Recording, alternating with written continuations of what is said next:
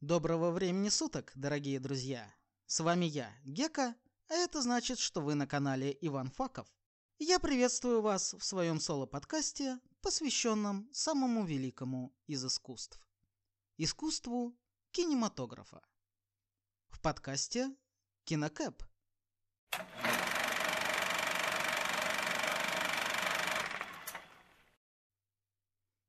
И сегодня я хочу начать свой выпуск вот с каких слов. Коварные неоимпериалисты и головорезы с другого конца света хотят истощить наши священные земли и завладеть нашими богатыми природными ресурсами в своих корыстных целях. Они хотят загрязнять наши воды, а наш народ поработить и всячески притеснять. И это не выдержка из очередного обращения одного известного политика, а практически дословная цитата из фильма, о котором сегодня я хочу с вами поговорить. И вы, наверное, удивитесь, но это не российское кино.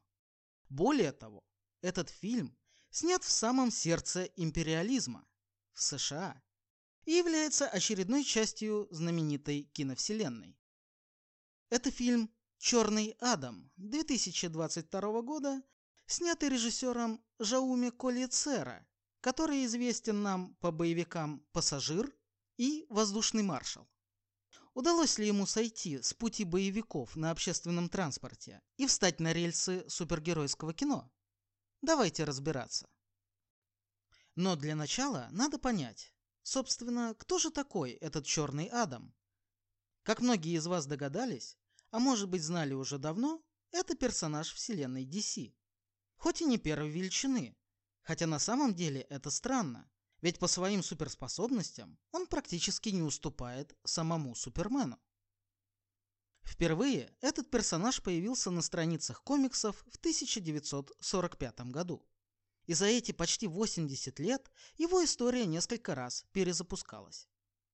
Но одно оставалось неизменным. Черный Адам вовсе не герой, о чем он несколько раз заявляет и по ходу фильма. Черный Адам – это злодей, наделенный силами египетских богов, который он получает, произнося слово «шазам», что является аббревиатурой от имени небожителей, с весьма смутным прошлым и противоречивой мотивацией. Именно этим объясняется столь изначально враждебный подход к коммуникации с ним со стороны общества справедливости, не путать с Лигой, которая напрямую представлена в данном фильме молодыми капитаном Атомом и Циклон. Кто это? А также Человеком-ястребом и, конечно же, Доктором Фейт. Последнего, кстати, сыграл сам Пирс Броснан. Вообще, раскрытие отрицательных на первый взгляд персонажей с другой стороны становится некой новой фишкой для DC. И, как мне кажется, весьма удачной. Взять хотя бы недавний успех фильма «Джокер» 2019 года. Но вернемся к нашему Адаму. Итак, спустя пять тысяч лет он освобождается от своего заточения стараниями археолога, а по совместительству борца за свободу и просто героини фильма, которая считает его вовсе не злодеем, а защитником Кандака. Вымышленной страны, которая как раз находится под гнетом неоимпериалистов, о которых я говорил в самом начале. Ведь согласно легенде, именно от подобной досадной неприятности он уже спасал отчизну примерно 5000 лет назад. Вдобавок к этому, Глава этих самых неоимпериалистов ищет в Кандаке корону Сабака, древний и могущественный артефакт, способный наделить своего носителя силой демонов, по аналогии с божественной силой Черного Адама. И вот, движимый своими внутренними моральными убеждениями, которые лишены супергеройской правильности, а также глянца и пафоса, Черный Адам решает противостоять иноземцам причем весьма брутальным образом. Но узнав о его пробуждении и стремясь нести все светлое, чистое и доброе в массы, Общество справедливости отправляет команду супергероев, чтобы нейтрализовать потенциально опасного субъекта. Скажу пару слов о том, почему в фильме фигурирует именно общество, а не Лига Справедливости. Это не ошибка прокатчиков, и качество перевода здесь вовсе ни при чем, как вы могли бы подумать. Дело в том, что общество справедливости является как бы предтечей для Лиги. И хоть впоследствии многие герои DC встречались и там, и там, изначально задумка общества справедливости заключалась в объединении героев, у которых нет своей собственной сюжетной линии, с целью более полного их раскрытия и популяризации.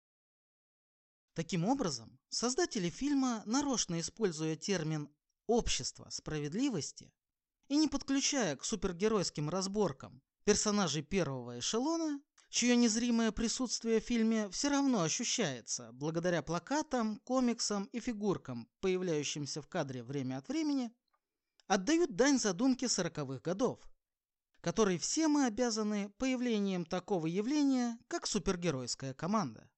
Это круто, не правда ли? И да, все именно так. Общество справедливости – это первая супергеройская команда в истории комиксов.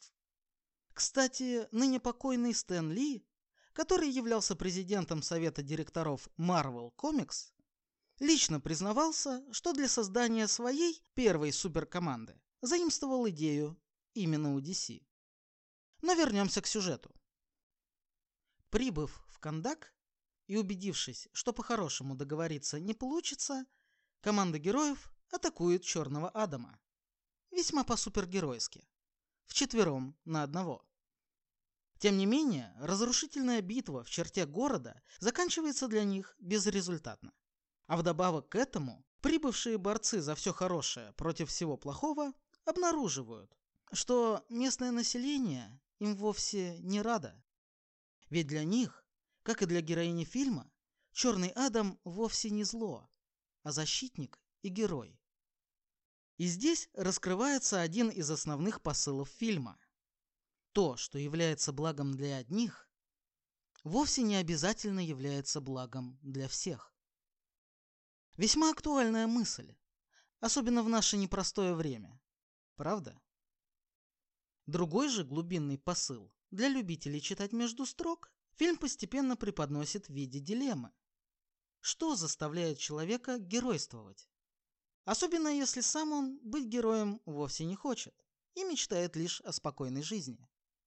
И каким последствиям может привести противостояние его воли и веления судьбы?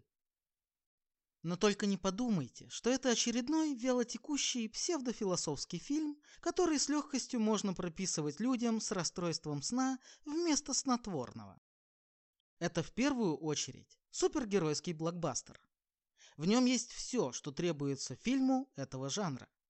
Отменные спецэффекты, качественное звуковое сопровождение, туповатые шутки, эпичные схватки, сюжетные твисты и море динамики. Последнего может быть даже слишком много. Не обошлось в этой картине и без налета современных толерантных повесток. Во время просмотра фильма, от самого начала и вплоть до финальных титров, я сидел с ржавым гвоздем в руках, делая засечки на стене каждый раз, когда черного Адама называли черным Адамом. И знаете, сколько насечек я насчитал? Ноль. Зеро. От селедки чешуя. От тельняшки рукава. Ребята, ну ладно вам. Даже черную пантеру не постеснялись назвать черной. Хотя Чедвик Боузман в гораздо большей степени соответствует этому слову, нежели Дуэйн Джонсон. Но справедливости ради, обратите внимание на то, что я указал временной промежуток до финальных титров. Да, в этом фильме присутствует сцена после них. И там Черного Адама называют его заслуженным именем целых два раза. Правда, кто и при каких обстоятельствах, я спойлерить не буду. Приятного просмотра. А само наличие таких сцен, пожалуй, тоже можно выделить как положительную черту фильмов DC. Ведь тут она получилась даже эффектнее, чем в «Бэтмене». В целом, фильм как и сама персона Черного Адама, может показаться неоднозначным. но мне он определенно понравился. Вообще, фильмоделы вселенной DC в последние годы видятся мне как эдакие алхимики. Они постоянно экспериментируют с сочетаниями и пропорциями в поисках своего философского камня, своего идеала. Здесь добавят пару унций динамики. Тут щепотку нуара. Там каплю заигрывания с фанатами. И пока получается далеко не все. Но, на мой взгляд, такой путь все равно в тысячу раз лучше, чем бездумная штамповка пустышек в красивой обертке, которой занимается другая, не менее известная киновселенная. И если бы я мог что-то пожелать кинопродюсерам DC, я бы пожелал им не сходить с этого пути. Не пытаться копировать кого-то, даже если их работы кажутся более успешными. Не идти на поводу у современных повесток. Не бояться называть белое белым, а черное черным. Показывать мир супергероев не как идеальную глянцевую обложку журнала, а как вполне реальную жизнь, в которой всегда есть место для геройства. Стремитесь быть честными со своим зрителем, и тогда люди непременно к вам потянутся. Ну а на сегодня это все. Оставайтесь с нами на канале Иван Факов, подписывайтесь на наши подкасты и группу ВК. С вами был Гека. До новых встреч!